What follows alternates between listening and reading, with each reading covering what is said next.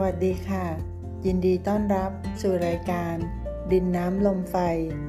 เกิดจากดิน ดับลงสู่ดินดำเนินรายการโดย เกษณีทวีแก้ว จากคณะศิลปศาสตร์ มหาวิทยาลัย การกีฬาแห่งชาติ วิทยาเขตกรุงเทพ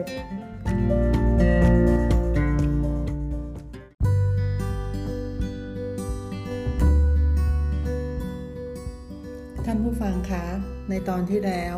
เราได้พูดคุยถึงเรื่องอาการเจ็บป่วยในฤดูฝนกัน ส่วนในวันนี้เราจะมาพูดคุยกันต่อ ในเรื่องของอายุในวัยต่างๆ ก็ส่งผลต่อความเจ็บป่วยในฤดูฝนได้เช่นกันค่ะ ในวัยเด็กนะคะหรือว่าวัยปฐมวัยนั้น จะเป็นสมุดฐานเสมหะ จึงควรให้อาหารรสเผ็ดร้อน เปรี้ยว ขม หวาน และควรหลีกเลี่ยงอาหารที่มีรสมัน มีแป้งมาก หรือว่าอาหารที่ย่อยยากสำหรับอาหารรสหวานนั้น ถ้ามากเกินไปก็ทำให้เกิดลมได้ จึงควรให้แต่เพียงพอประมาณค่ะ ส่วนวัยกลางคนหรือมัชชิมวัย จะเป็นสมุดฐานดีและโลหิต จึงควรให้อาหารรสเผ็ดร้อน ขม เปรี้ยว ฝาด เค็ม ทั้งนี้ในวัยกลางคนก็เป็นวัยที่มีความร้อนสูง ดังนั้นการให้อาหารรสเผ็ดร้อน จึงไม่เหมาะสำหรับมื้อกลางวันนะคะ ในฤดูฝนอาจให้ในมื้อเช้าและในมื้อเย็นค่ะ ส่วนวัยชาราหรือว่าปัจฉิมวัย จะเป็นสมุดฐานลมกำเริบ เสมหะและเหงื่อแทรก จึงควรให้อาหารรสเผ็ดร้อน หอมเย็น ขม เค็ม ฝาด ทั้งนี้ในผู้สูงอายุอาหารหลักเกือบทุกมื้อในหน้าฝน ควรจะมีรสเผ็ด หอมร้อน ขมร่วมด้วยเสมอนะคะ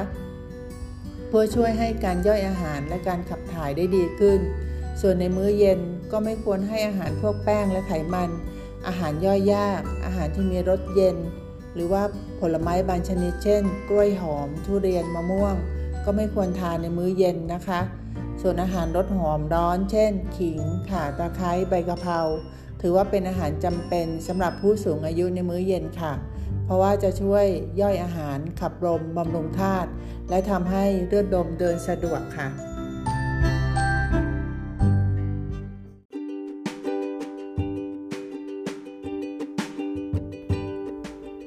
สุดท้ายขอขอบคุณข้อมูล